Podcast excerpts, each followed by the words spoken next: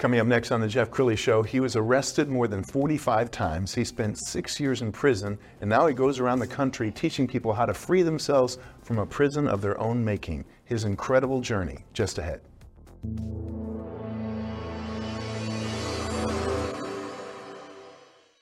Many are predicting that the worst is yet to come, which is unfortunate, said one person here.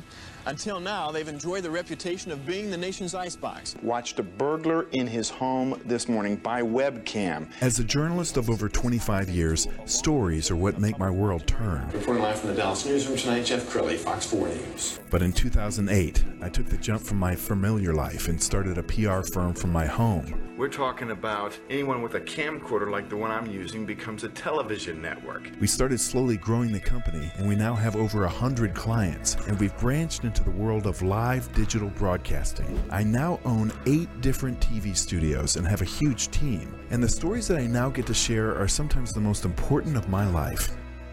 Life has a funny way of coming around full circle. This is The Jeff Crilley Show. Well, I uh, gave 300 speeches a year for six straight years, in addition to my TV job back in the wow. early 2000s. And I got to be a decent speaker, but I can't hold a candle next to my next guest. Uh, Keenan Williams, he's an author, entrepreneur, uh, motivational speaker, and my friend. Thank you for coming on the show. Thank you for having me, Jeff. I appreciate Absolutely. That. Well, first of all, I want you to uh, kind of introduce yourself uh, to the audience and the kinds of uh, speeches you like to give the, the crowds who are, are, are, gathered to hear your message. Okay. I mean, I, I, I, I talk about a diversity of things. And, and the reason I do that is because I want everyone to understand the, the power of being an American mm-hmm. and the ability that we have to be successful. So I talk to kids. I talk to kids about financial literacy. I talk to kids about banks, bank accounts, investments. Uh, I talk to uh, people on drugs, alcohol, addiction centers. I go into trauma centers. I have a counseling facility, actually. Uh, I go into places like Toyota and I talk about leadership, what that looks like. Uh, you know, what those roles are, what that lane is, you know, how to teach, I teach people how to be successful. You know, different laws that lead up to success I talk to police officers. Mm. I talk to politicians. You know, everything's about people. And, and when Keenan speaks, people lean in because his message is they do. they do. That his message is so powerful. In fact, I found a video. This was done by WFAA Channel 8 some six years ago. Let's go ahead and roll that now. You know, there are plenty of people who believe you should uh, lock up a criminal and then throw away the key. But then there's, well, then there's this story a convict who years later thanked the cop who sent him to prison. Kevin Reece explains in this WFAA original. The streets of Grand Prairie were once the playground of a young man named Keenan Williams, a high school dropout whose mugshots could fill their own book drug dealer, a crack addict, an armed robber, arrested and jailed 45 times. I share my story and I talk about the things that I've gone through. So why, on a late October morning, but I went to prison for aggravated robbery. Was he here? I've arrived. Telling his story. I started kicking in drug houses and robbing people. That's why I got shot five times. To a group of Grand Prairie police officers. You because this is not supposed to happen. This doesn't make sense.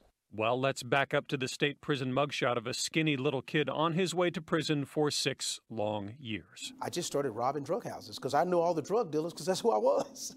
That's how I ended up getting shot so many times, you know, being an idiot. But this isn't just a story about a self professed reformed idiot. It's also about who the ex con is sitting next to. That I care about people. It's just who I am. This is retired Detective Alan Patton, and on one day back in 1993, with Keenan's world of drugs and guns and run ins with the law closing in around him. Keenan reached out to me and asked for 24 hours to basically say goodbye to his family. He offered Keenan his first moment of respect. I basically instructed the police officers in Grand Prairie to leave Keenan alone for 24 hours, and they did. And so Keenan, the drug dealer, the toughest thug in Grand Prairie, willingly turned himself in. You didn't judge me, you did your job. You were not a bad police officer trying to arrest me because I was a black man. The way you conveyed it, for that moment, I accepted the responsibility of that crime. Man, that sealed the deal for me. I knew right then that I knew my life was about to change. I'm about to go to prison for a long time. but at least going to prison, I'm not going to be doing crack cocaine anymore. I don't have to worry about hurting people anymore. I don't have to worry about people shooting me anymore. I've always believe that you give respect, you get respect in return. When you did, I respected you. Fast forward then, those six years in prison, and the convict who would read more than 200 books, get his high school diploma, pursue a college degree, and practice the handshake he planned to give to the detective who put him away. But the first thing I said, but I'm here to thank you because what you did changed my life. Because that Keenan Williams is now this Keenan Williams a successful businessman, a finance specialist, a happy husband and father, a motivational speaker at prisons, at schools, at police departments, whose journey from the streets to prison has also taken him to handshakes with some of the most important people in the country, and then publicly thanked the most important cop who put him away. I knew in that moment I'd made a difference in a way that I couldn't even imagine. My career was a success because I had something to do with this man making a change in the way he lived life. That's the effect you have as a police officer. Because what he did in my life, you can do in someone else's life. So an ex-con tells his story of redemption to whoever will listen, even to the cops who helped put him away. That regardless of what a man is going through, you can never determine where he ends up. Because it might end up with a handshake, a thank you for a life saved, but then on second thought, make that two lives. Incredibly proud, as I would be of my own child. In Grand Prairie, Kevin Reece, Channel 8 News. Wow, and I love that story. It was so well told by Kevin Reece, and uh, you and I have a mutual friend in Alan Patton. I, when I was a reporter, I used to get a lot of stories from him. Amazing guy. He's a good man, and, and you have maintained your friendship. Oh, we've been best of friends since I went down and thanked them in 2001. I got out of prison in 98, and I waited uh, for that opportunity. So I, I had a handshake waiting on Alan that I learned in speech class when I was in prison. I went to college while I was in prison for two those last two years, and it was that 180 degree angle symbolized friendship, the touch, and I waited for that moment. And so yeah, we've been friends ever since then. Just an amazing guy. Help me take, uh, take everybody back to the turning point. I mean, when did you turn your life around? The turning point in prison is when I uh, made a conscious decision. Number one, I got saved in prison after four years uh, and asked Jesus Christ to be my Lord and Savior. And, and it wasn't it wasn't religion that changed me. It was the relationship of learning who He was and who I was. And so I, I was a little different in there. I didn't I didn't sit with all the other guys on the front row, and I really took a lot of time to to study because I would read things that talked about, you know, uh, my people perish for one reason, and that's a lack of knowledge. So I said, if you perish for a lack of knowledge, that means that I can flourish with an abundance of knowledge. So everything I would read, I would look at the opposite. You know, I, I read over 248 books in two years uh, because I understood that education would be one of the keys to or the foundation of my success. Uh, you know, I believe in five things in America. You have education, access to opportunity, access to mentorship, access to the know-how, and then access to capital. So I started with education because I was lim- I didn't want to be limited into in my audience and who I could speak with. I knew I would be a speaker. Sure. And, uh, and it also taught me while I was being educated. You know, it's crazy because they they wouldn't allow me to get in school when I was in prison because I was a gang member. You know, I quit high school with two weeks left to join a gang, and so that's why I got shot so many times and or did all the robberies. Uh, but they wouldn't let me in school in prison because I was a gang member. So I wrote the warden over 150 letters asking them to please let me in school. I'm no longer in the gang. You know, I'll go, I'm in church, live for Jesus, just give me an opportunity. And then one day, uh, after 150 letters, I saw the warden walking across the courtyard. And I knew he was there because all the radios, the guards, everything changes when the warden, because he's like the president. And Jeff, I saw him up there and I knew in my heart that was my opportunity to say what I've been saying in the letters, but I could do it in face to face. And man, I'm going around all these people in the cars like, Williams, get in line. I said, I got to talk to Warden Jones. Williams, get in line. You can't do that. But I just kept going around. I kept going around. And I finally get close enough to him. And I yelled his name. I said, Warden Jones. He turns around this big 10 gallon hat. You know, he turns around he looks at me. He says, Williams, I know who you are. If you don't write me any more letters, I'll let you in school. I said, Yes, sir. That's all I wanted. So that moment taught me that a character of excellence and persistence would demand an opportunity when, they're not, when there's not one. Wow. So when I set the goal and I knew what I wanted, I just couldn't quit. And that's what I teach people. Set the goal, put the prize out there. You can't change. I, I could never change my history. Yes. None of us can. But we have an opportunity to write our future. And so I started writing my future. Well, let's spend a couple more minutes talking about prison because um, although I've never been in prison before, uh, they say that prison is a place where people learn to become a better criminal. That you can. You, you have choices to make, you know. And that, one of the first choices that I learned when I began to read is uh, I had to make a decision, and, and it was in the law of subtraction. And I call it the law of subtraction because I started subtracting wrong people, wrong characteristic traits, wrong ideas, wrong thought processes, wrong places, uh, wrong things. Uh, and, and, and, I subtracted that opportunity to become a better criminal mm. because I decided that's new. That was not who I was anymore. I had to decide who I was not. And in do, deciding who I was not, Jeff, as I began to read and walk and learn and study and pray, I discovered who I was. Mm. So when I discovered that, I never had to worry about going back to who I was not because that was no longer my character. That's why I tell people, you know, I haven't had a drink or drug since 1993. I mean, it's um, it's been 30 years for me. And you just made it. You. I, I never went to NA. I never went to AA. I never went to any 12 steps. I don't knock those things. You do what it takes for you. But for me, I was able to get the perfect deliverance at one moment. And that was I decided who I was not and embraced who I was. Mm. And the new Keenan was not a drug addict. He was not a drug dealer. He was not a criminal. Does that make sense? Yes. And I began to educate myself from that point. Haven't had a desire for drugs or alcohol since 1993. Just like that. Cigarettes, anything. Done. No more. Wow. It was all an identity crisis.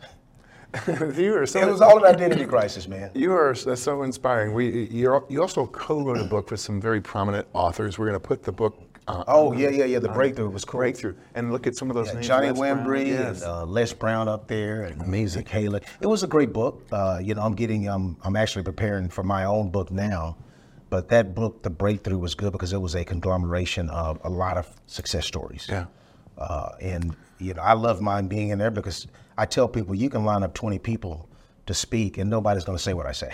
Yeah. Nobody's going to operate the way I operate because my my situation is different. You know, I had to learn the law of preparation. I had to learn how to prep that ration in my life, that little small victory. Yeah. And I would take it and water it and nourish it. And it began to get greater and greater and greater. I learned the law of honor when I was in prison. I started honoring guards, inmates, people, things. Um, even where I was at, I began to honor that moment.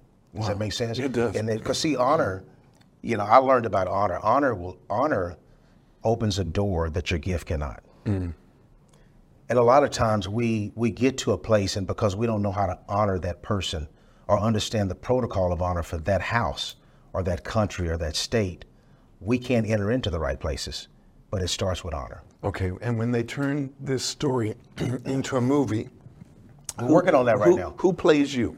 We're working on that. actually, actually, been working on the movie for like two years. Have right? you? It's, it does. Yeah, yeah, so, yeah. It's, like, yeah, it's, it's, it's, it's going to be pretty cool when we finish it. Uh, it's I've been the hold up just busy working, building, you know. Can, can you write in a little cameo for me as the intrepid reporter? Don't worry about it, I got you. Don't worry about it, I got you. All right, we, we only have a couple of minutes left, so uh, why, don't you, why don't you look right into the camera on the left? You, you know what, yeah. you know what, Jeff, yeah. I, and I want to say this yeah. because this is very, very important.